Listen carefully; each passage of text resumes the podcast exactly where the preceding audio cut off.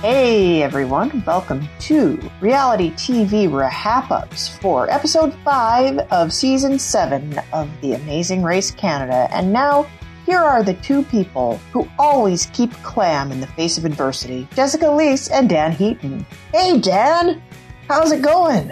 Hi, I'm I'm busy here writing up a note to Team Dan and telling them you are not supposed to all take penalties all at once just because we wanted the photo op of you all on the mat so I could say Team Dan hashtag, not worth it. Come on, guys, let's let's get it together. I hope you screen grabbed that because that was that was a beautiful moment. It was three layers of awesomeness. My entire team standing on the mat in one shot. The best is when three teams were hugging while the other team was not. so much to go there, but I know I'm getting way ahead of myself. How are you, Jess? Are you ready to dive into this totally uneventful episode? Oh, well, it was such a dud, you know. I, I don't even know how we could begin to fill the time talking about it. Oh, wait, no. We have so many things. There are so many ingredients. It's like the Nanaimo bar of episodes. It is sweet. It is creamy. It is buttery and it is a big old mess once left out in the sun for too long. So we got to start with our top story here. We might as well just talk about the bare knuckle boxing elephant in the room. Dave and Irina, we knew that they were the villains. We knew that they were not the team we were supposed to root for, but we got a whole new level of Dave and Irina here. And I think it's their show right now. We might as well just lean into it and talk about it. Well, it's interesting because, you know, we got we got a response from Dave last week to the episode, but he specifically mentioned we're changing the game. And I thought, well, that's a little silly. They're not really changing anything. And then I saw this episode and I'm like, I'm not saying I don't want to give them too much whatever you want to call it, you know, emphasis or confidence, but what they did completely changed this episode because it all the other teams were impacted by it and whether they sh- how they responded is kind of interesting how each team responded but the way that they have been acting and the way that they sort of responded to adversity and did things within the rules but possibly not really that sporting especially for Amazing Race Canada. Again, we've said there have been teams in the US that have done similar things to this but this felt very weird. This is did this feel like Canada's favorite summertime adventure? It's it's weird because one sense I find all this very interesting. There's tons of things to talk about. It's fun, fun in quotes, but you know, it's eventful. Is that a good thing that we want on this show? And is this what Amazing Race Canada really wants? Because they cast them and they're obviously spotlighting them. But wow, this is not something we see very often on this show. Yeah, it's it's really true, Dan. I can't think of another team that was even an iota as villainous as these guys. I think you have to reach back to Pierre and Michelle, maybe. They did a lot of sort of semi unsporting things and then karma came back to bite them. I think we have to assume, and we've talked about this before, we are assuming here that karma comes for Dave and Irina at some point because I think that is the story we're being given. But I think prior to this episode, we were able to kind of conjecture that maybe a lot of what they are and what they're saying and what they're doing is manufactured for maximum drama. Like, sure, they're intense and sure, they're a little aloof when it comes to the other teams. And sure, they are very focused on one thing,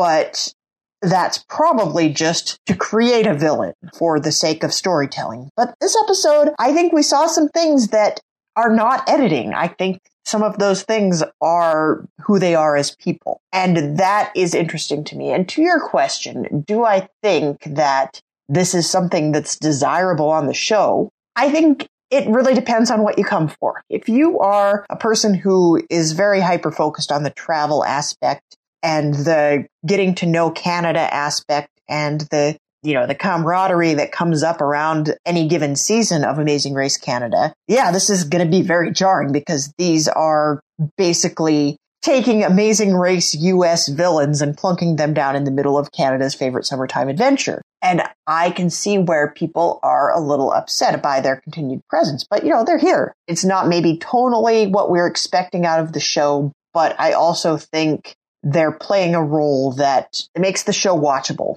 I don't think anybody is intended to be sitting here saying, I hope Dave and Irina go all the way. I hope they win $250,000. Um, I think they're they're here so that we can root against them. And that's something that's a tactic that Amazing Race Canada has never taken before quite so explicitly. I think that's maybe the most jarring thing about the storytelling angle. Now, there's a couple things they did this episode that I think are particularly interesting. And one thing I want to highlight is Irina's use of the word peasants. I don't know if you caught this, Dan. They they did it the first time when they were on a flight far ahead of everybody else, and at that point, I thought that was kind of a joke. I, I thought that Irina was using the term kind of ironically in terms of, oh well, we got the special privileges. You know, we got first pick of the Clif Bars and we're on the first flight. We have no worries in the world. So we are living a life of luxury and we'll let the peasants fight it out. Like I thought that was funny and it was self-aware and it was a little silly. And then when Irina got upset this leg, she used the term again. She said, Oh, I don't worry about what the rest of them think. They're peasants. And I'm like, okay, that is different. That is a different use of the word. That is not a self-aware use of the word. And that is not an ironic, funny use of the word. I think she really honestly believes that she is the princess of the story and they are the peasants. And there is no irony to that. And that concerns me a little bit. Yeah, it's a different look. I did notice that. And that's the thing I also noticed too, because it seemed early on, I got the sense they're just ultra competitive. And as somebody who, me, I mean, when I play sports or whatever, I'm pretty competitive, that, I mean, not on this level, but I sometimes respond to that. When I see teams that are really going for it, that are like, we're going to win, I go, okay, that's all right. I can do that. Yes, they might be a little dismissive of some of the other teams, but it's all as part of like the competition. And when and we even saw some moments early on where it seemed like teams were getting along, like you know, kind of ripping each other. Like there was a roadblock where she was, they were kind of joking around a bit, and I thought, oh, okay, this is all right, this is fine. But that example, it's and you saw it the show also the editing really set it up throughout this leg to make sure to show you know they get on the last flight or you know and she's Megan and Marie are so happy and just are trying to stay upbeat and she's making fun of them and stuff like while on the plane. And so there were just a lot of bad looks which were not we're not having directly to do with comp like in the middle of competition. Were just moments where I mean there's a lot of downtime on the race that we don't even see where they're you know at airports or they're wherever waiting out some operating hours and you have to be able to kind of chill. And this is where I think we've enjoyed the show so much in the past is you can tell that the teams, even when they're fighting it out to see who gets first or second or third, for the most part, I'm not saying every team has gotten along best, but there seems to be some sense of can you believe we're all doing this together? This is crazy. We're on this show. We're going, you know, around the world in the past and such. And there's none of that with Dave and Irina. And and I have to mention after this week's episode, she went on Twitter. And normally we don't really talk much about what people do on Twitter, but I feel like given this episode is worth bringing up and kind of talked about how she's never seen the show before and how basically why should she be friends with people she's met for 15 minutes and kind of really trying to defend that they aren't really close to the teams. And it was not a good look, but it did illuminate a lot of what we've kind of only seen hints of on the show, which is there's just a disconnect between how they are approaching it and how I think any team has ever approached the show, even super competitive people like, you know, your Megan and Natalie or something, or even Gino and Jesse, they were super competitive and may not have been best friends with everyone, but you didn't get this. This is this is something else entirely. In fairness, I think the show could have manufactured that for any given team, which again is why I don't believe the two of them are going to win this season. Because you can make a story out of the other teams don't want anything to do with this extremely competitive team that is focused on winning. But that's not what we're getting from what they're choosing to show of these interactions. And apparently next week it's all going to blow up even more spectacularly, but we'll get to that, I think. This is what in the survivor community they call OTTN, um, to borrow a term from the EDGIC people. What we're getting out of them is this hyper competitive overlaid with this we don't care about anybody else. And I don't know what actually is motivating them because I think we also have to talk about what Dave said on Twitter um, to us. He was very complimentary. I think he's enjoying our take and our podcasting, uh, which is always great to hear, and we we appreciate that. Um, but he says that he doesn't need the money.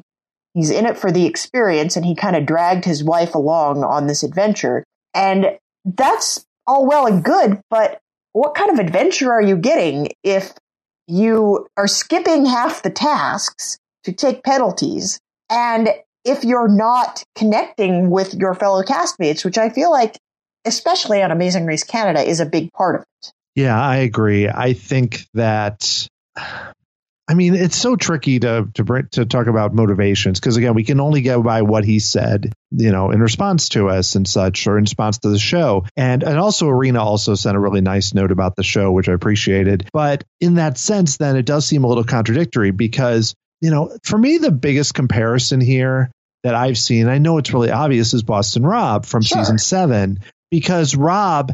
There were teams that did not like him. There were a significant amount of teams that were snarky. Some, I think, were just a little starstruck because it wasn't that long after Survivor All Stars. So some of them were a little starstruck, and then others were did not like them. And he, you know, went out of his way to find any way to I wouldn't say break the show, but to get around rules or to they use locals because they were famous. And he was very divisive. But um personally I was kind of I mean, I love Uchenna and Joyce, so I don't want to over I don't want to get too far into that season.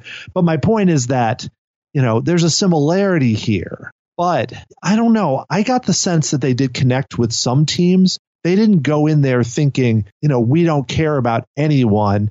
We're not going to connect with any of these teams. I think there was at least a few teams I remember, like Ray and Deana and a few others, they seemed to have a better connection with. And it also didn't seem there was a difference. I don't know, Jess, help me out here, but it seemed to be, I always got the sense he was playing more to the cameras. And while I think Dave has had cases, especially where he's playing to the cameras and kind of showing that he, you know, a little bit here. So there is some similarity I see there, but I may just be the Amazing Race Canada being different than US. That's really the why this is kind of hitting me differently, or just because this show is really presented so differently. Well, Dan, I think there's one really key difference here, and and you touched on it. Boston Rob and Amber is still absolutely the right comparison to make, and I do think it's extra jarring just because Canada hasn't typically ha- presented an amazing race that had that level of intensity. But this is the big difference that Boston Rob really was very aware of how he was going to be portrayed at every turn. He knew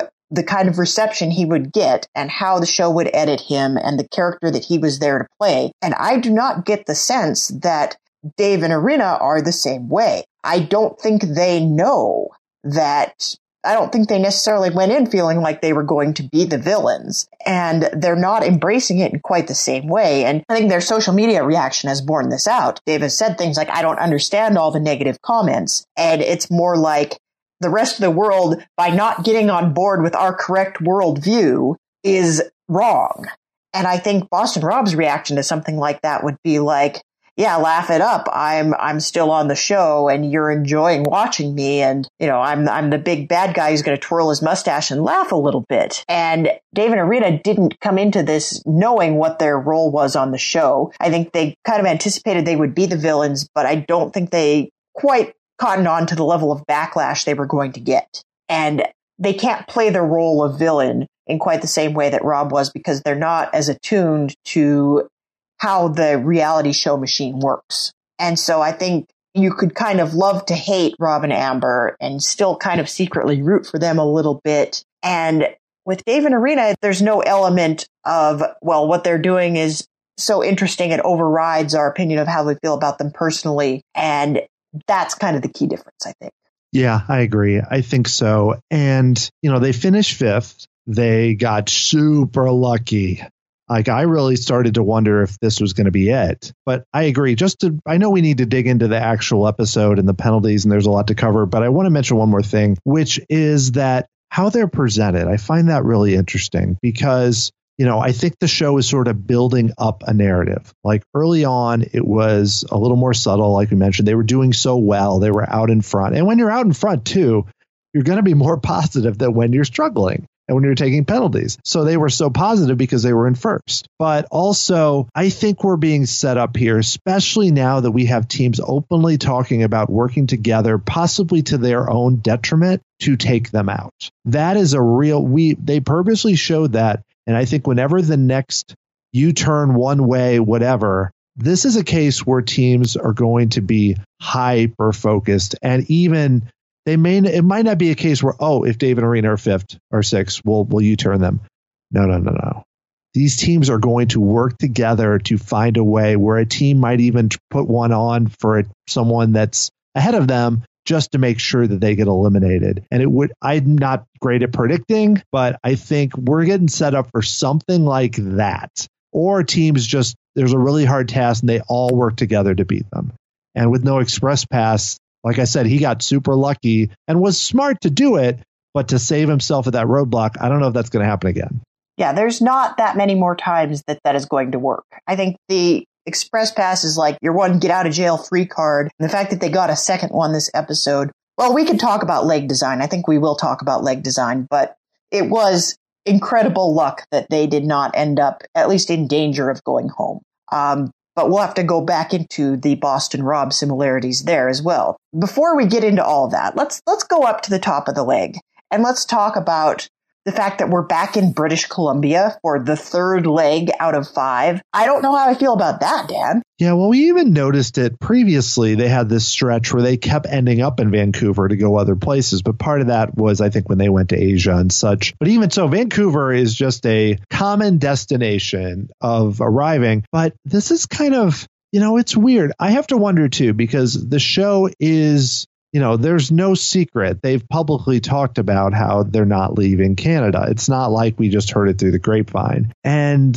I don't know. I wonder with Jed and Dave leaving, with the rise of David Irina, with them not leaving Canada, with focusing so much in British Columbia, this season's got got some interesting sides to it, Jess. I don't know. It's a weird one. It is, and I think that's going to be the that's that's going to be its legacy. Like this is the weird one. This is the Dave and Irina season. This is the non-Jet and Dave season. It, it, there's like a sliding doors universe in which there's a different Dave in this race. Yeah, it would it would be interesting, you know, in a lot of ways. But and I've heard people talk about ratings and such. I know I'm kind of getting off on a tangent. I don't think this is like a death knell for the show, but I wonder what I'm kind of really curious what next season will be. But to stick with British Columbia, I found this leg overall to be interesting because of kind of some twists, at least in a few cases. I thought that they did some interesting things with very typical Amazing Race tasks. But um, but you know, there's so much to it. They also, you know, we got Door the Door in the Lost City of Gold happening. There's just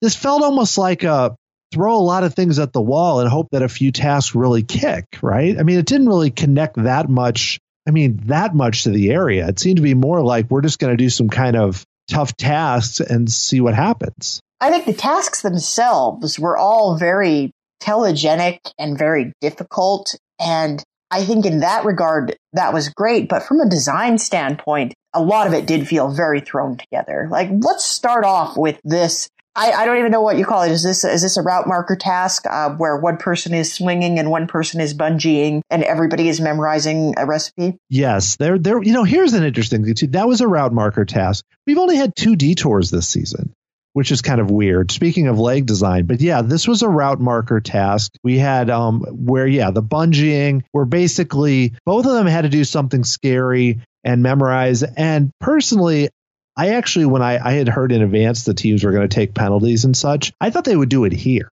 because I actually felt like how many times is really someone going to bungee jump if they don't memorize the stuff before they just like like Sam. I don't think he he was struggling, but just in general, what do you think of this? I kind of enjoyed this because at least it wasn't just bungee jumping. They did something else, and the yelling of the ingredients made it sort of fun. Yeah, I do appreciate it when they take one of these sheer adrenaline tasks and they put some skill onto the end of it, and I especially liked that they were compelling both members of the team to do it. I wonder if this originally had been intended to be half of the detour. I wonder if the clamming was the other half of this detour, like if it was dig it and dive it or something like that. You know, that would make more sense because then it would be one of those things where it's like slow going, but not scary, versus scary. And um but uh, this would that would have been a really unbalanced detour in terms of time though. And maybe that's what they figured out when they tested it. And instead they had to do the two route markers because yeah having two route marker tasks or extra tasks and a roadblock and have that be a leg is rather strange so it does make i think you may have something there but I think as a task, I thought this was great. Uh, so many of these adrenaline tasks, you just pick the person who's not scared of heights, or you trick them so that the person who is scared of heights is the one doing all the hard work. But this one, it's like you both have to do something and you both have to work together to figure out how to put this puzzle together. And I do think I would have liked to see something marginally more difficult than just measure it, than just memorizing a list of admittedly very subjective ingredients. Because here's the other thing. I think when you hear that there's a region that is famous for a treat, I kind of think in my head, oh, well, that's something you'd buy packaged, like it's like a Hershey bar or something. But a Nanaimo bar is basically something you make in your own kitchen at home most of the time, or you buy it in a bakery. And so as such, everyone's recipe is different. It could actually trip you up if you already know how to make Nanaimo bars and you have to do this task you're going to be thinking, well, how do I make them? And that's not necessarily what's on the list of ingredients. That could be problematic yeah, it could be like you'd actually you're at a disadvantage if you know anything. Whereas if you don't, like me, I don't even I didn't even know what an Nanaimo bar was beforehand. Though I did want to eat those. They looked pretty good when they were eating them afterwards. But you know, basically, yeah, the ingredients was just like I did enjoy the unsalted butter and everything else that. Some of those I wish I had wrote more of them down, but that was that was enjoyable. Yeah, it's one of those things where if it was just about is Sam going to bungee jump? Is he going to do it? Or is, you know, whatever, I would have been lost it. Or Arthi, you know, who's afraid a little bit, but not as much as he was, would have lost it pretty quickly. But um, instead, they added to it. And I think what made people miss was just they thought they knew it and then just completely forgot, obviously, when they did it, because that swing was no joke either. That actually looked a little bit as frightening or maybe a little more, except for you didn't have to jump. That was no joke either. It was crazy. So, which one would you have taken? Probably the swing. if if so, the thing is about it is is just you know I've never bungee jumped. I've never even like gotten up there or, or been close to it or something. So I don't know how I'd react. But I still think sitting in something and have it just go. The act. The only real scary thing. I mean, yes, the heights, but the scariest part of bungee jumping is that you actually have to jump the, jump, you know. And but I was impressed by teams that were just so willing to do it. But also too, I think once your partner goes, you kind of have to go. There's no oh they swung, I'm going to stand up here and not jump for a while. So there was a little more pressure to kind of the time ends. What are you going to do? You have to jump. Yeah, it's true. If I were ever cast on one of these shows, or if I thought I was ever going to go on one of these shows, which we've established already that's never going to happen, I think one of the first things I would do is get this adrenaline stuff out of the way. Like go find some place that has a bungee jump and do a bungee jump so I know what it's like. So I'm not surprised. So I'm not worried about what it's going to be like. If I already know what that, what that is, it doesn't really hold any power for me, right? Yeah, for sure. And you know, you sometimes, to me, you don't want to be up there. You're already so a little stressed out by the race. And then you're thinking, well, uh, what's this going to be? You know, it's like you want to, unlike there's certain things they do on the race that you can never practice for. You can't practice, you know, sitting on a raft and thinking and memorizing something or some of the dances. I'm never, you know, I could practice with that. Bungee jumping, you could technically practice, so it's not so bad. Yeah, like go jump out of a plane or do a bungee jump or something so that you know what that's going to be like and you're not completely caught off guard by it. And I think anybody that's seen more than one season of this show knows that's coming eh, for them. So that's going in the jail rules right away.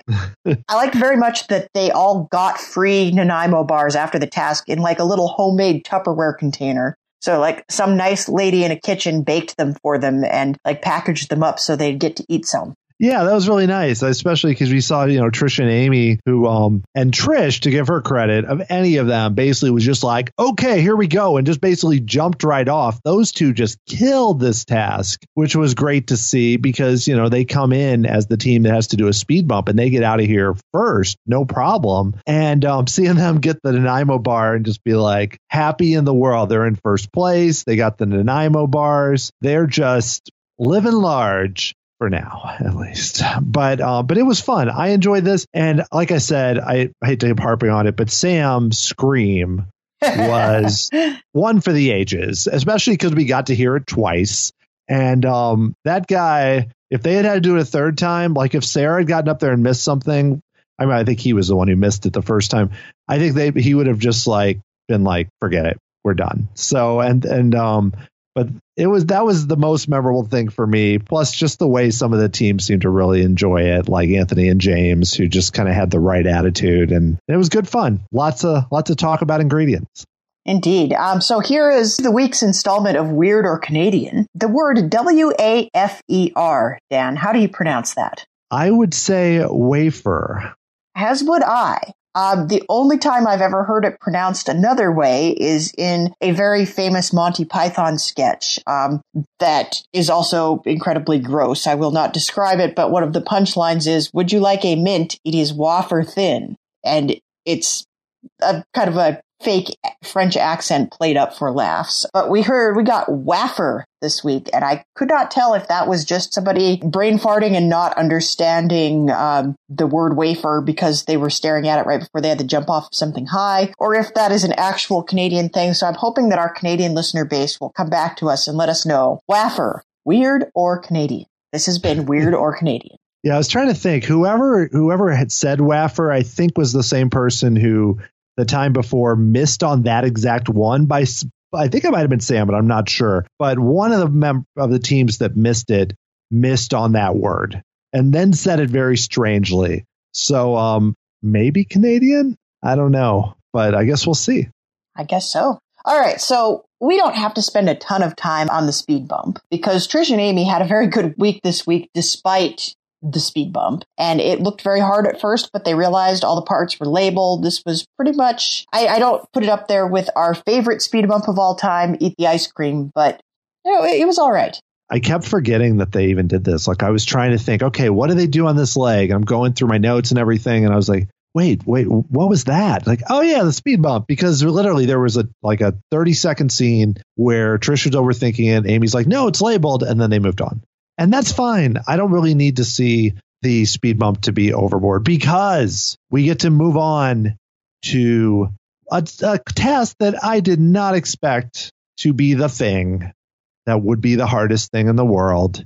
We go to Deep Bay Marine Field Station and we try to find some clams. And this was a big old disaster. Well, I feel like coming off of Amazing Race US 31, really prepared us well for the total cluster fudge that this was because we know now that any kind of task that involves digging around underwater for something, anything like that, there's a huge component of luck and there's no guarantee that everything you need is actually going to even be in there. And so that I think was the biggest thing that tripped people up here and that took them much longer than anticipated because it's not like they stocked this field of mud with clams. It was like, those are the clams that are living out there and you got to go grab like certain numbers of them to get it. And there is no guarantee there's going to be five butter clams in any given like 20 foot square section of this.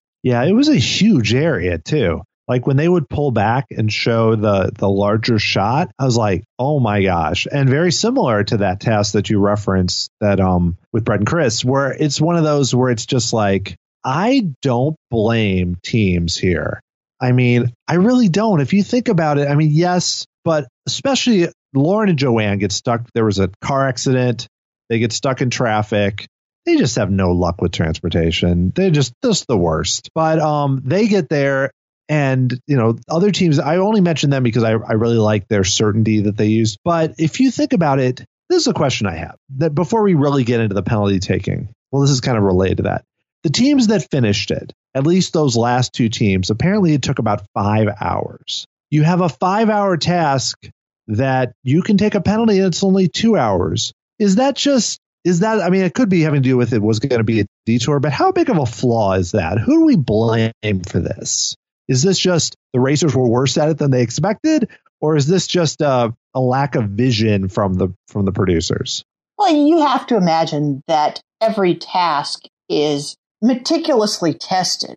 And I think we've we've heard about this before with previous tasks. I think notably with the Croatia task that we were just talking about, where they test it out and it doesn't take the production team anywhere near as long. It's very rare though that you have a task that everyone is uniformly bad at and it takes them all forever to do it. I think what is more common is you have a task where they test it and there's kind of an average amount of time it takes and they expect that it's going to take i think in this case they probably expected it would take a little more than two hours like long enough that if you took a penalty it might not totally screw you but not so long that it would actually behoove you to take the penalty right out of the gate um, and i think what they didn't anticipate was that everybody would have trouble with it. I think they expected maybe there might be one team that would be out there all day, and that makes for drama and good TV. And, you know, someone gets the treatment of the Amazing Race season six hay bales. Yeah. And I think, um,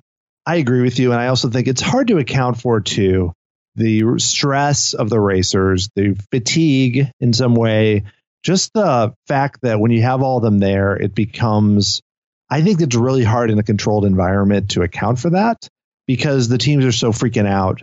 And then also you can't account for Dave and Irina because I am not sure.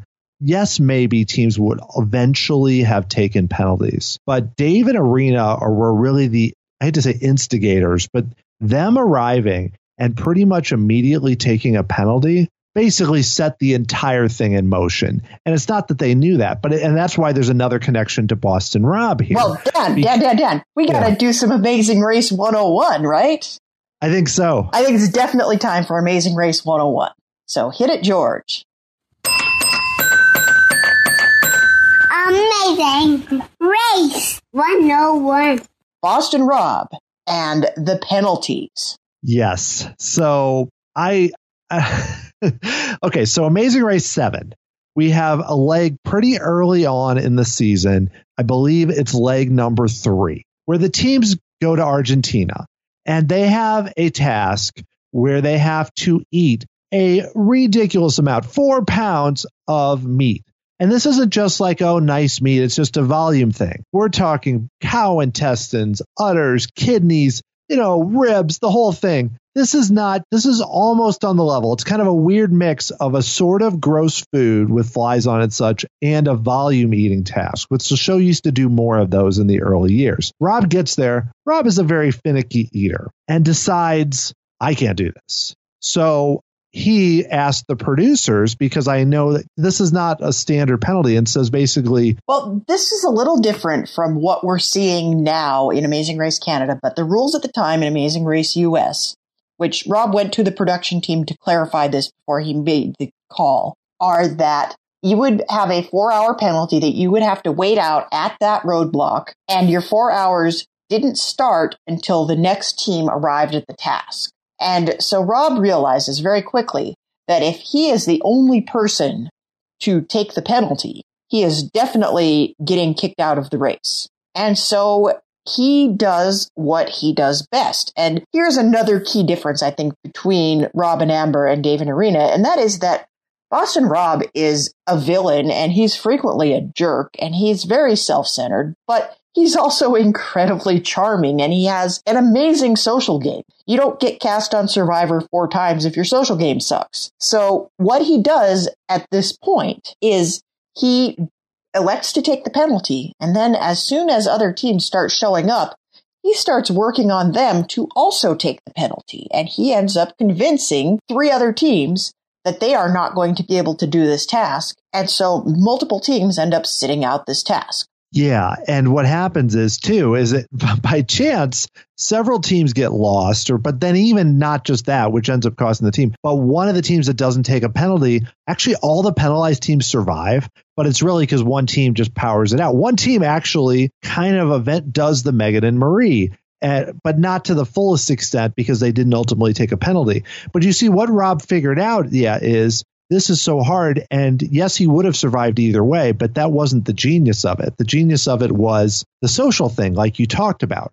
So it's, and it was, we had seen nothing like this on the show up to this point. I know we've seen other penalties where teams have survived on Amazing Race Canada. I can't think of a case where a team deliberately took a penalty. Like really the idea took a penalty. Like, you know, we had cases where a team should have walked and they took a cab or they took a penalty because they just gave up because they put diesel in their unleaded tank or whatnot. This is someone who deliberately did it to essentially break the rules. I mean, break it meaning, I wouldn't say break like he cheated, subvert the rules. Dave and Irina here came in, and really, though, because they took a penalty, once another team took a penalty, Dave and Irina, their odds of getting eliminated went way down. When three other teams took penalties, then they were golden. Now, they didn't go around convincing teams to do it, but the image of them doing it and them already having done it the week before, I think created almost the same scenario where Trish and Amy quickly looked at it and went, well, we we're going to take it too. And then Megan and Marie waited longer, which ended up killing them. But you had this weird situation where teams were like, do we power it out or do we not? And while powering it out ended up paying dividends for the teams that, that the three teams that stuck it out went one, two, three. It was a little up in the air for a while. It was. I mean, it, it was a calculated risk that I think everybody took at this point. You had to decide do you think you can get it done in less than two hours? And you do see them kind of have this race against time towards the end. And I think as we start talking about the roadblock, I think this will come into sharper focus. But there is an element of the meat block to this, but there's no social convincing and there's no there's no Dave and Irina concerned about anything anybody else is doing. I think they're just like, we're going to take the penalty in a vacuum. They're not thinking that if the next team takes the penalty, then that buys them a cushion. I think they were just legitimately thinking, we don't want to do this, so we're not going to. And I think that's kind of the key difference there. Yeah, they were totally thinking of it as this looks hard. I'm not even sure. I mean, I know now they're going to say, This is brilliant strategy. We knew it would take three hours. We brilliantly did this. And I'm not saying they didn't have that conversation. They may have. We didn't see much on the show. From what I saw on the show, it looked like they said, This looks really hard. This is going to take a while. She, also, too, I should mention Dave was shoveling and she was not. So while most of the other teams were both shoveling, that added an extra element too, where it would have taken them longer probably. So it was one of those situations again, though, like last week with the Express Pass, where while they survived, it's another indicator of kind of how they're approaching the game. Yeah, and again, this is down to editing because I fully believe they had that conversation. But I also yeah. think like who did Irina anger on the editing team? Because she's getting a worse edit than Dave. And like every scene where she is not doing something, they are sure to show it. And I do think that this probably is how she was a little bit. And I think Dave does enable that a little bit because he's very conscious of wanting to make sure she has a good experience, especially since he's the one that wants to do this race. But it's also like, why is Irina all of a sudden like super dead weight. She has done three roadblocks to Dave's four, so it's not totally unbalanced, um, which I think is something a lot of listeners were concerned about. They're like, well, she's total dead weight. She's not doing roadblocks. Well, she is doing roadblocks. She just didn't do any this leg, and she didn't really do much at all. But it did not play out like there was a lot of strategy involved in this, except that they decided it was going to be hard and they didn't want to do it. And I think that's not a great look and regardless of how much of that is them making that decision themselves and how much of that is the show assigning them that, which I think there's another aspect of this that I want to talk about here. There's a point where right after they take a penalty and other teams start showing up, you hear the frankenbitiest frankenbite that I have heard in a very long time. You hear something along the lines of, guys, Dave and Irina took a penalty. We're all working together to get them out of here. And it was very clearly like eight different sentences chopped up together to make one soundbite. And that I think is the editor's attempt to foreshadow what is apparently going to happen next week. But I don't think there was a lot of team conflict at this point in time. That's a really good point. And because, you know, earlier I did bring up that kind of that scene and that part kind of as an indicator of where it's going. But that's a little forced. And you, you're right, though. I mean, the show is doing her no favors. And not, again, this is not a judgment on good person, bad person, whatever, how they're acting. But they, I mean, that scene in the plane, like I mentioned earlier, where she was complaining, that wasn't really essential to the show. That wasn't essential to the activity that was happening. That was the show creating I wouldn't say creating because she did say those things, presenting a narrative. So the only thing I could think, I don't think this, I don't believe the show likely has it out for them. I think it's designed to set up something in the future or to show drama. It's just not something we've seen very much. And even like you mentioned with the um, put together clip, that that is something I'm sure that they do a lot, but I haven't noticed it that blatantly with a lot of other teams in the past. In the US version, oh yeah, we've seen it a lot. Yeah, that was like straight up U.S. reality show realness right there. I, I think they, I'm, I'm sure they do it, but I think they don't do it quite as blatantly. I think everything that we are seeing actually did happen, but do I think they are massaging the narrative? Absolutely. Yeah. So basically, this task, just to, to recap for the listeners here, most penalties ever taken in a leg. We have four teams. Team Dan taking the penalties, all four of them. But um, is here. Trish and Amy took it pretty quickly when they realized Dave and Irina had taken it. I mean, they had been working for a while, but fairly quickly from what we could tell. Then we had Lauren and Joanne show up last and go, and people told them, I believe, that others had taken a penalty. So they immediately are like, well, we're not going to get catch up they're out of there. And then we have Megan and Marie who fight it out the longest. And in my opinion, I mean, it's a little results based, but when you've stayed that long, it's almost too late to take the penalty then. And then kind of that's where they got stuck. And then you have, I know this is a very long explanation, Jess. I apologize for this. Then you have Sarah and Sam, who are the best at this, and seem they got there quickly, seemed to do it the quickest. They were they were they finished where they were, you know, ahead of the pack. And then you have these last two teams. And I found the interactions between those last two teams to be so interesting because we have Arthi and Thanesh and Anthony and James, two very teams that have gotten very good at it and are very likable people, and both got background stories earlier in the leg that I found interesting too, which were both, you know, Arthi talking about her family and being refugees, and then James talking about his work as a doctor with transgender patients. And I think, you know, both of them have this personal background that we see. They both connect really well. And Arthi honestly says, don't take a penalty because you, if you are, we're going to use the express pass and you're getting eliminated. So instead, they work together and get it done. And Arthi and Thanesh even stay after to help. I mean, what do you think of all that? It's really interesting to me.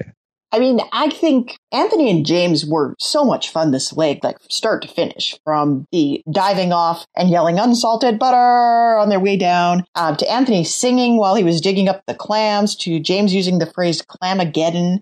I thought this was like this was their coming out party was this episode. I think we've not seen as much of them in previous episodes and it turns out that they are incredibly funny and very personable and a lot of fun. So I appreciated that we took a break from the Dave and Irina show to get to know some of the other teams a little bit better. And I really enjoyed the bond that these two teams are forming and really like being down there in the trenches together for that long pretty much literally, gives them a chance to bond and to help each other out. And I think this was a case where it really wasn't going to be a problem for Arthi and Thanesh to take a break and help another team. They actually did have the time because they knew there was kind of a there was a cushion with the other teams being needing to sit out this 2-hour penalty. They weren't like 2 hours behind at this point. So they could kind of stop and say, "Well, we want to make sure that you survive, that you don't get stuck here forever." And I really liked that. I thought that was heartwarming. And it might not be the most sound gameplay, but it created a great moment.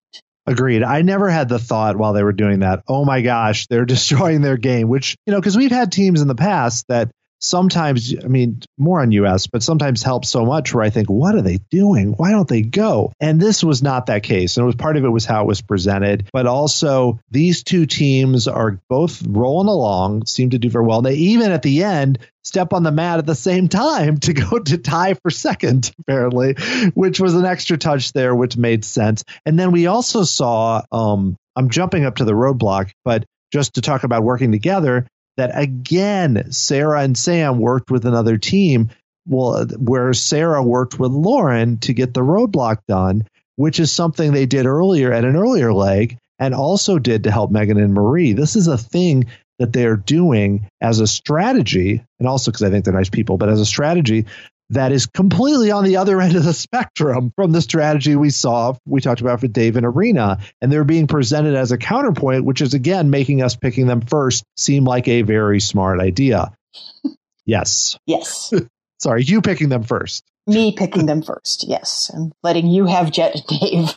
That, that's that's paid dividends for me. But I think it's also in a season where you have one team that everybody is kind of rallied against, I think you do see a lot more of this teams teaming up with each other because it's like, well, at least we're not working with them. And I think it's not necessarily as strong as we hate them when we want them to go home, but I think we've seen this in some previous Amazing Race US seasons as well, where you have like the the blind date season with um, Bank and Ashton. Everybody was kind of against them for reasons.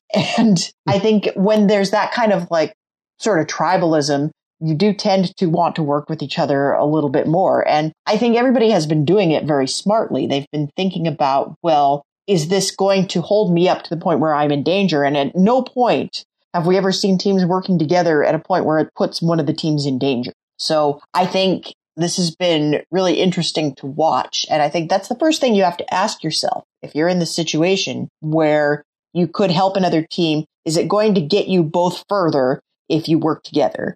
And if it doesn't work out, is it going to put you or the other team in danger? Particularly, is it going to put you in danger? Right. And it, and same deal with really because Sarah and Sam knew they had had not taken a penalty. So to to them, it's like, why not work with another team?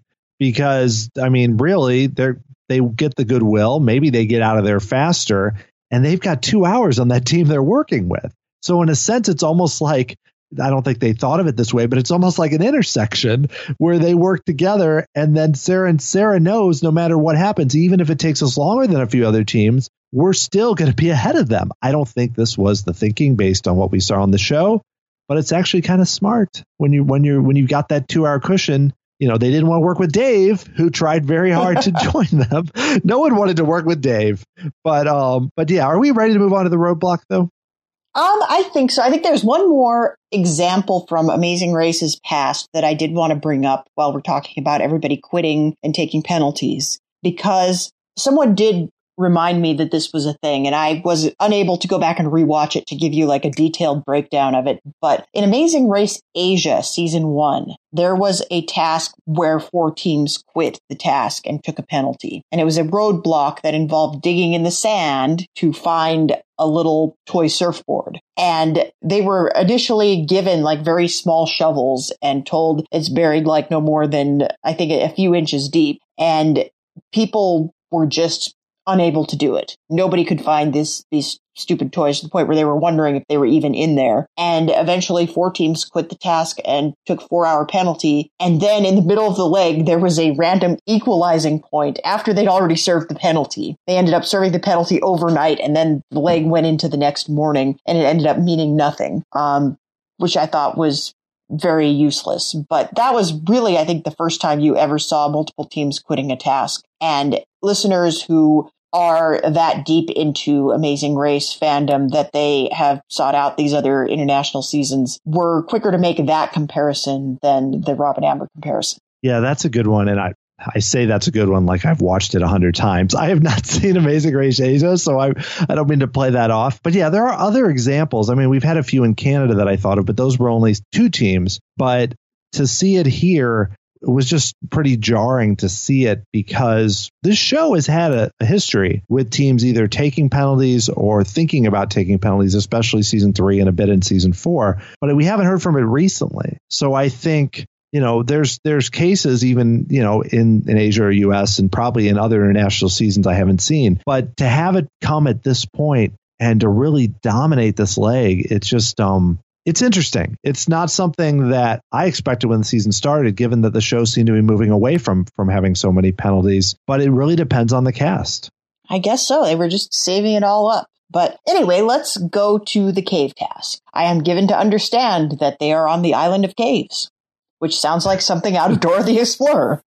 yes, it does. That's, it's a, yeah, we haven't even mentioned that the the Dora video that they you know they got the whole bag of stuff including the gloves and the shovel i believe and the carrots you know and everything which is you know at first i was wondering it wasn't when they started it i was like oh boy this is going to be something. But because we had all the other things going on it wasn't played up that much but apparently they, they were just living adora the explorer well, Dora the Explorer movie, which I think is kind of rebranding it to be something more for like 10, 12 year olds, not three year olds. So more on that zone than the irritating show that I've seen before with kids. Yeah. Well, in other words, Dan, this is a movie geared toward your children and not my children. Basically, yeah, because I saw the, the, the preview seemed to be more like something that when we like we were watching HBO Go and like, oh, this is fine to watch while we're sitting on our couch, you know that it's that level. But I don't mean to push back against the Amazing Race Canada sponsors here, but um, but yeah, they went in a cave. They used a really fancy phone. They took some pictures of letters, and then it became like an unscramble task. Yeah, this was heavy on the product placement. This leg, I feel like we got so many sponsors. And I guess that's good for the show, but I think there does come a saturation point with the sponsors. And by the time we got around to this brand new special phone and look at all the cool things the phone can do, I was like, I don't really want to buy the phone. I don't really want to see the movie. I don't really want to do any of these things anymore. Um, I don't want to go to the source. Yeah, and um, I we can't forget the the mention once again of that they can eat a lot of Clif bars. if I was on this show, like I would have so many Clif. I would like I would basically be subsisting on Clif bars. Like I don't know, do they have a limit on how many they can take? Because if it was me, I would be taking as many as possible. And I'm not trying to make a commercial for Clif bars. It's just because if you're hungry and you've got limited money, as we saw last week, that that's going to be what I'm going to eat. And they just keep getting them every airplane flight. Yeah, they must have a limit on that because I know that teams in the past have actually brought Clif bars with them, like packed them in their luggage so that they always have something to eat. Clif bars are no joke. If you are unable to actually purchase a meal and you have a Clif bar, eat the Clif bar. It's going to do the thing. Um, I, I'm not a commercial for Clif bars either, apparently. But yeah, I would have been, I would have been like just yanking out the drawer and dumping the whole thing of Clif bars into my bag. I Dan, do you have a favorite flavor of Clif bar? I have no idea. I've had other protein bars, but I do not regularly eat Clif bars. But um, so I couldn't tell you, but I would be take I'd be like to the pit stop and John would be like, Dan, why are you going so slowly? What's in your bag? I'm like, got 78 Clif bars in there, John. I'm all set. And John would be like, Do you like them? I'd be like, Yes, they're great. And that would be they would show that on the show at the very end. So that's that's what I would do. But how about you? Um, well, my my husband loves Clif bars. Uh, we frequently have them in the house to the point where I actually just recently ordered a case online that should be arriving any day now. He's actually a fan of the builder bars, which we saw in the in the shot when they had the close up on the Clif bars. And there's a chocolate mint builder bar that he finds very tasty. But me, I'm more of a chocolate peanut butter person, and they have these ones that have like a peanut butter filling in them. And I I could get those. Like I would just I'd just empty the drawer of those out and I'd be good. Do you think that the people listening right now think that we are getting money from Clif Bars for this conversation? Because I think I think we're doing a good job in selling them right now. We're, Dude, I wish I was getting money. I would even like I would accept payment in Clif Bars for this. This is how much I like Clif Bars. yes, I think so. Um, so Amazing Race Canada people that are listening to this, please um you know, you probably got some extra boxes sitting around from, you know, when people didn't take them. You know, we're from three, three months ago, four months ago. We're good. We're good. We'll take them. But, um, but yes. so the roadblock. Let's get back to the roadblock. So my, I did enjoy Marie's um mistake, which was grown so foot. Which unfortunately was not the correct answer. But I guess the big thing here is to talk about Dave. And, um, you know, Trish gets it right. And um, Dave then does not wipe off her board. She pulled a survivor puzzle mistake and basically Dave steals it after unsuccessfully trying to steal the answers from Lauren and Sarah and then feels really good about it. And that pos Dave looked completely lost. I would not have been shocked if they if he doesn't do that um, and he can't steal you know the answers from the other teams, they might get eliminated right here. I think because it's Dave, I think if any other team had done this, we would have seen Universal lauding it as smart gameplay and Universal people saying, why didn't you wipe your board off, Trish? That was a rookie mistake. But because it was Dave, I think the public reaction to this has been a little bit vitriolic just because it is a little unsporting. And technically, this is a thing you're allowed to do. They have not done anything to date that they are not allowed to do. And I think it's the straw that breaks the camel's back, I think. And we start to see people reacting to the cumulative outrage of Dave and Irina offenses as things progress. But especially Trish and Amy are not happy with this. And it is technically their fault. This is their doing. They could have erased the board before they went and got the check, especially since you didn't even have to take the board to them. You take a picture of the board, just erase the board immediately. You have a record of what you tried. Right. And I'll give Dave credit. I mean, one thing I will say is that what it was perceptive because to, that he was able to do that. I mean, that, you know, a lot of teams might have just been so flustered because he had been there so long and not noticed. And he may have saved their race by doing that. Or you can flip it and say that that she saved his race by yeah. not erasing it. But I agree. I think it's definitely cumulative. This take every if this is the only thing in this leg and if it's a different team people like a team that i mean there are people totally rooting for dave and Irina. I'm not going to make assumptions because we've gotten messages and and again it's not never universal. There's there's never going to be one team's hated one team's loved. A lot of it is how they're presented. But granted overall there are some teams that are people are rooting for more. And I think, yeah, if um I'm trying to think of the right example. Let's say that Anthony does this. I think it, and he's about to get eliminated and saves it. It might be different. I was just trying mm-hmm. to think of somebody, a team that I think most people, rightfully so, really like. I mean, Sam and Sarah.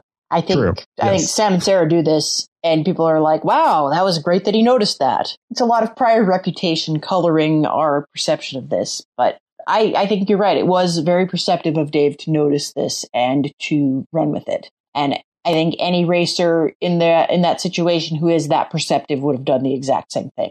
Certain racers do it. You would have people on social media saying it would would have been stupid not to do it. So I don't think it serves anybody for any racer to not do something just because it might not be 100% sporting. I mean, it is part of the game. It's something uh, they didn't get penalized for it. It is allowed.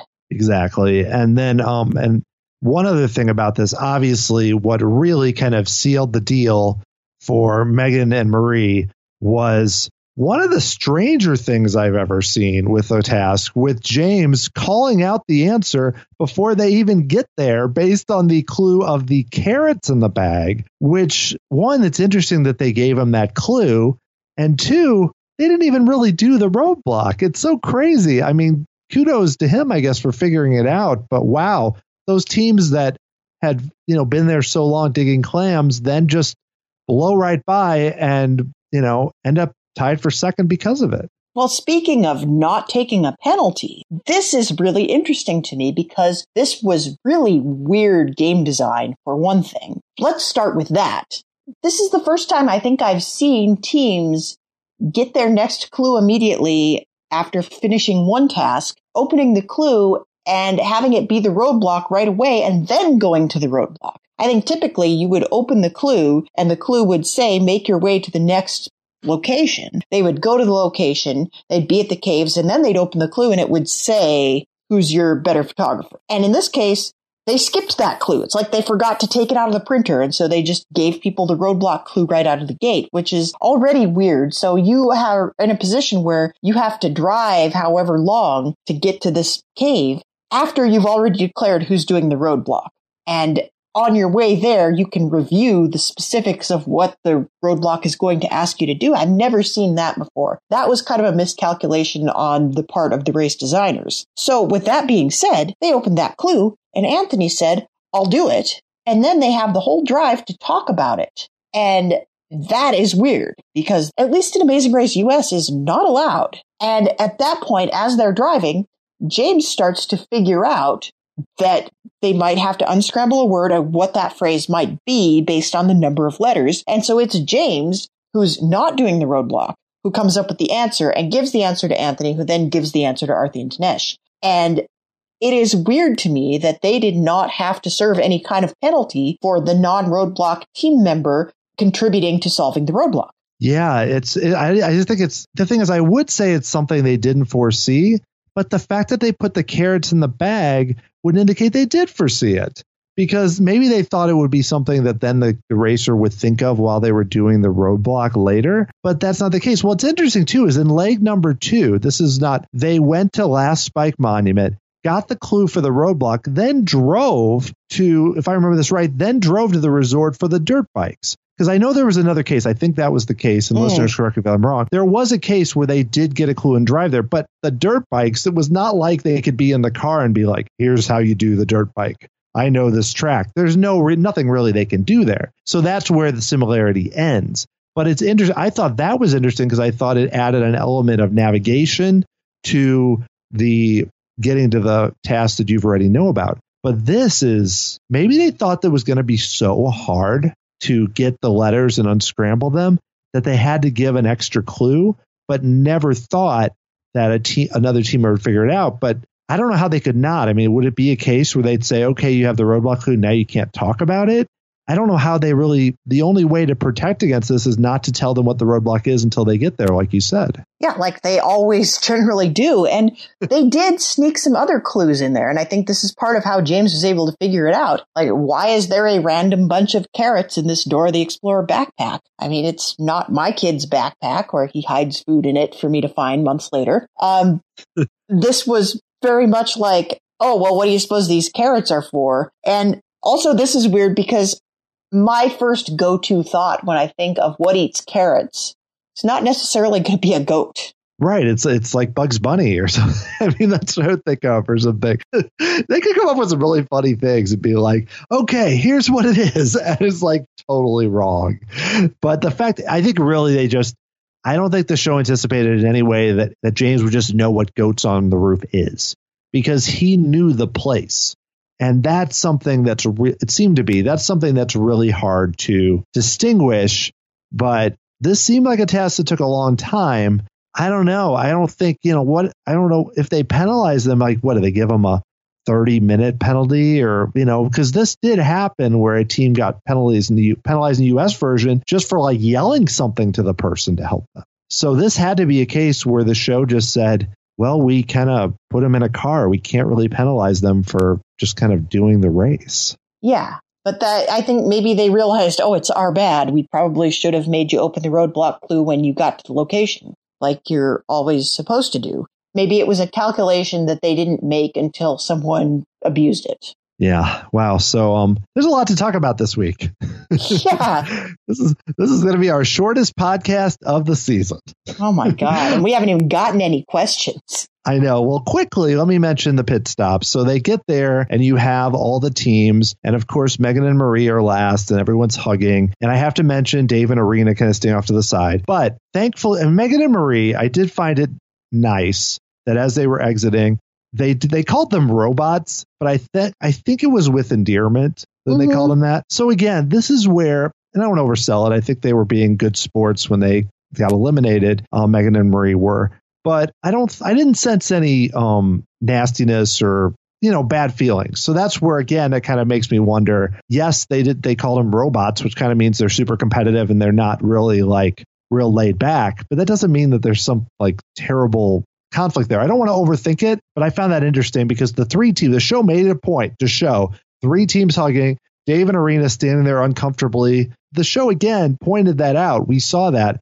And so I thought it was at least a nice touch that they um they seem to have endearment for all the teams in some different way. Yeah, it's almost like Anna Kendrick in Pitch Perfect saying, "I love you, awesome nerds." That was the tone I got from it. There, there was a mm-hmm. little bit of facetiousness to that, and I do think there was interesting. There were two different angles you saw this hug from, and I don't want to go like down the road of Zaprudering a group hug photo, but um, you do see Irina go in for the hug at first. And then there's another shot where Dave and Irina are standing off to the side. So that's also very interesting. Like, what happened there? Did they shoot this two different ways? Or was it that Irina went in for the hug and then got shut out and then went to stand off to the side? Or was she like, oh, this is too much affection for me. Can't deal walking away. I don't know. There's many ways this could be. And I also think that some of some of Irina's standoffishness is probably also cultural because I think it's certainly worth noting that she was born in Moldova and did not come to Canada until she was, I think, 12 or 13.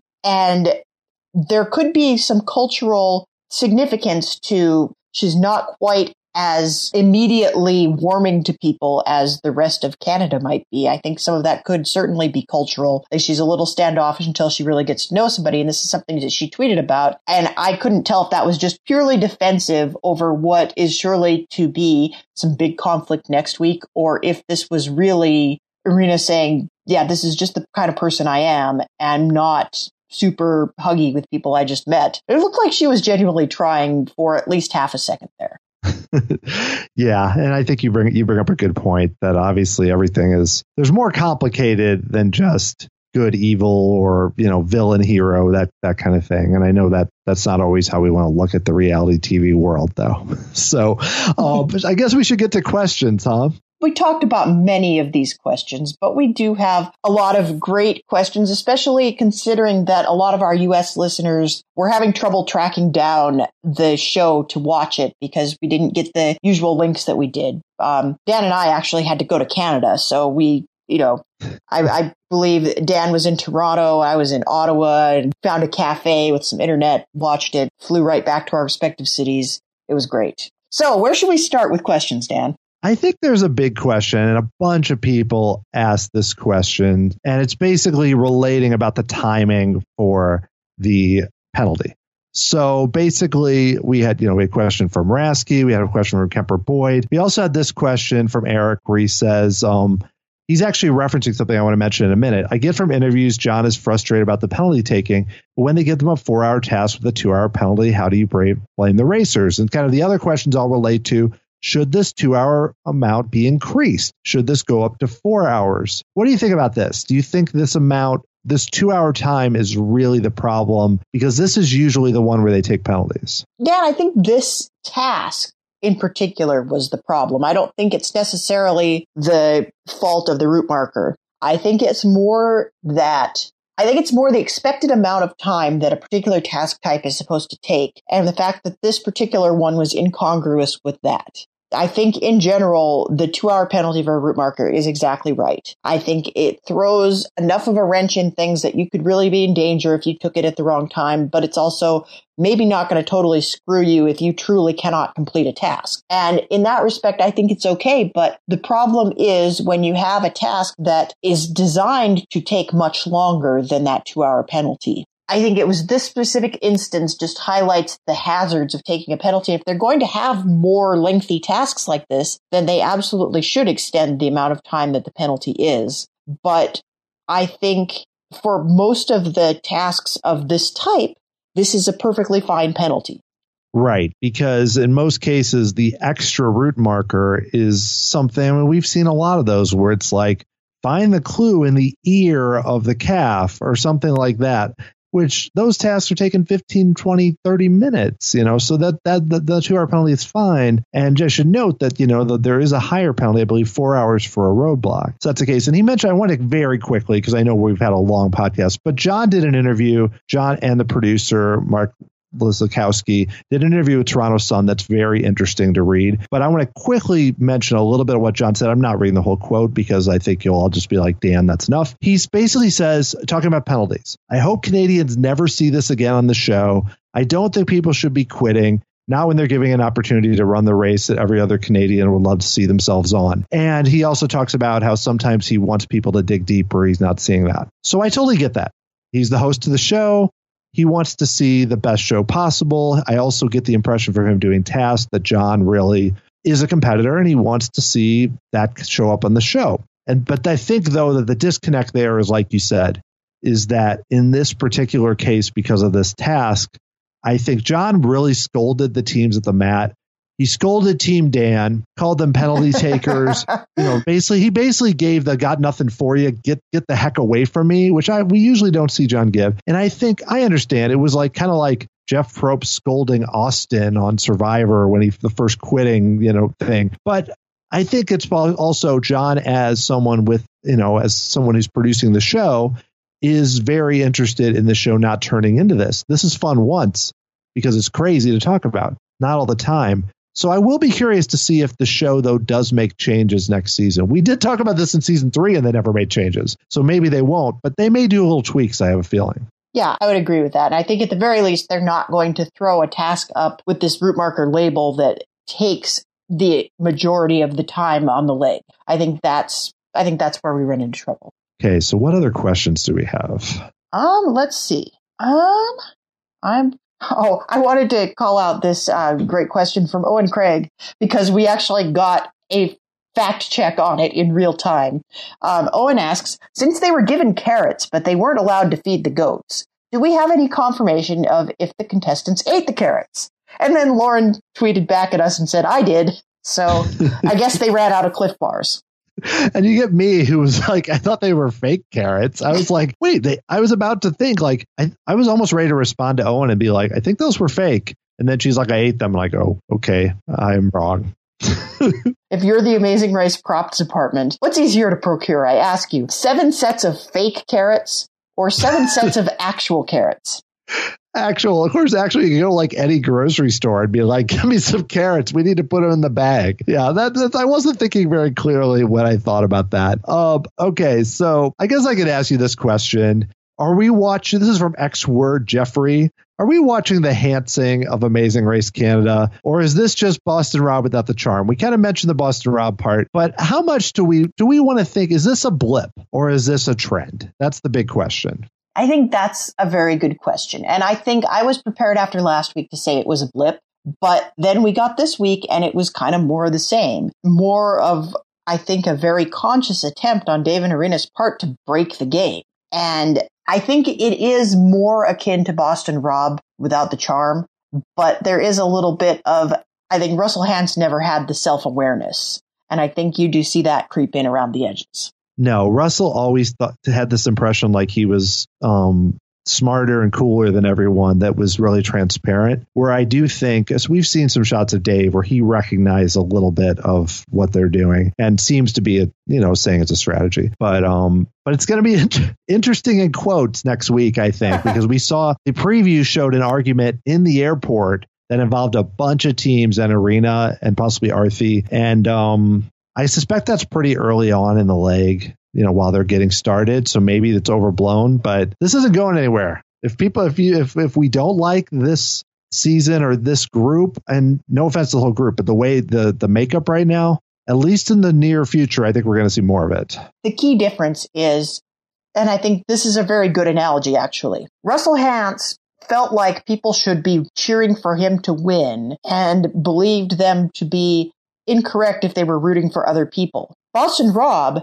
understands that many people will not want him to win, and he does what he does anyway. Right. And actually, I think he's his thought is more the well, I'm not going to be boring. You know, people are this is, and he's thinking career and the, you know, the dollar sign, the whole right, deal. Right. But where yes, Russell kind of got had his reality show or whatever, but it's it's a different different scenario. But I know we veered off. People that don't know Survivor very well are probably like, guys, okay, we get it, we get it but um, but you know, I think we've really covered the questions though. I don't think there's that much more. I mean, we had Derek asking about the bungee instructor, and yes, he was very enthusiastic. I would have liked seeing a little bit more of that guy because we haven't had as many notable judges this year or helpers. So, um, but beyond that, I think I think we really nailed the penalties and Dave and Irina, and that's really the most of the questions fell. Yeah, I think that was primarily the two subjects we got asked about. And I think we touched on just about everything else that people asked us. I did also want to give a shout out to the judge at the cave task because there was a point, I think, when Marie turned in her incorrect answer and he gives this perfect Jim Halpert from The Office look to the camera when she gets it wrong. and I thought that the judges were not supposed to editorialize, but I appreciate that this one did. Well, plus Marie's answer was, was, you know, one for the ages. And I, I think she was so frustrated. She's like, I don't think she really thought grown so foot was the right answer, but she'd been there so long. It was probably just like, oh, I'll throw this at the wall and see. But I appreciate it when the judges seem a little more invested and um, and are helpful. So so that that's good. Thumbs up to that judge. Like goats on roof makes a lot of sense either. no, I, I I I would have taken a long time for me to come up with that one too. So um, it's not easy. No, it is definitely not. So Dan, the most frequently asked question we goat here at the Amazing Race Canada wrap up is how do I watch The Amazing Race Canada if I myself do not live in Canada? And we've outlined a few ways that you can go about this, but there are a lot of solutions. And obviously, the most practical piece of advice that I can give you, I think you all know what I'm going to say. You should become a patron of Rob Has a Podcast. RHAP patrons receive a number of perks, including access to the secret patron only Facebook group where you can connect with other fans, talk about all things reality TV, we have a robust discussion thread for this very show. And in fact, usually links to View Amazing Race Canada are posted in the group shortly after each episode airs. This week has been a little bit of an anomaly, but we're working on getting that out to everybody. So if you like the show, I hope you've subscribed. You can find new episodes of this podcast in the Reality Wrap Ups feed or the Rob Has a Podcast Amazing Race feed. Uh, we love getting feedback from all of our listeners. You can leave us a review in the iTunes store, the podcatcher of your choice. That helps us out a lot and helps other people find the podcast. You can leave a comment on the page for this episode on robhasawebsite.com, which is great for comments specific to this episode and comments that are a little bit too long to tweet at us. But of course, you can always find us on social media. I am on Twitter and Instagram at Haymaker Hattie. And Dan, where are you?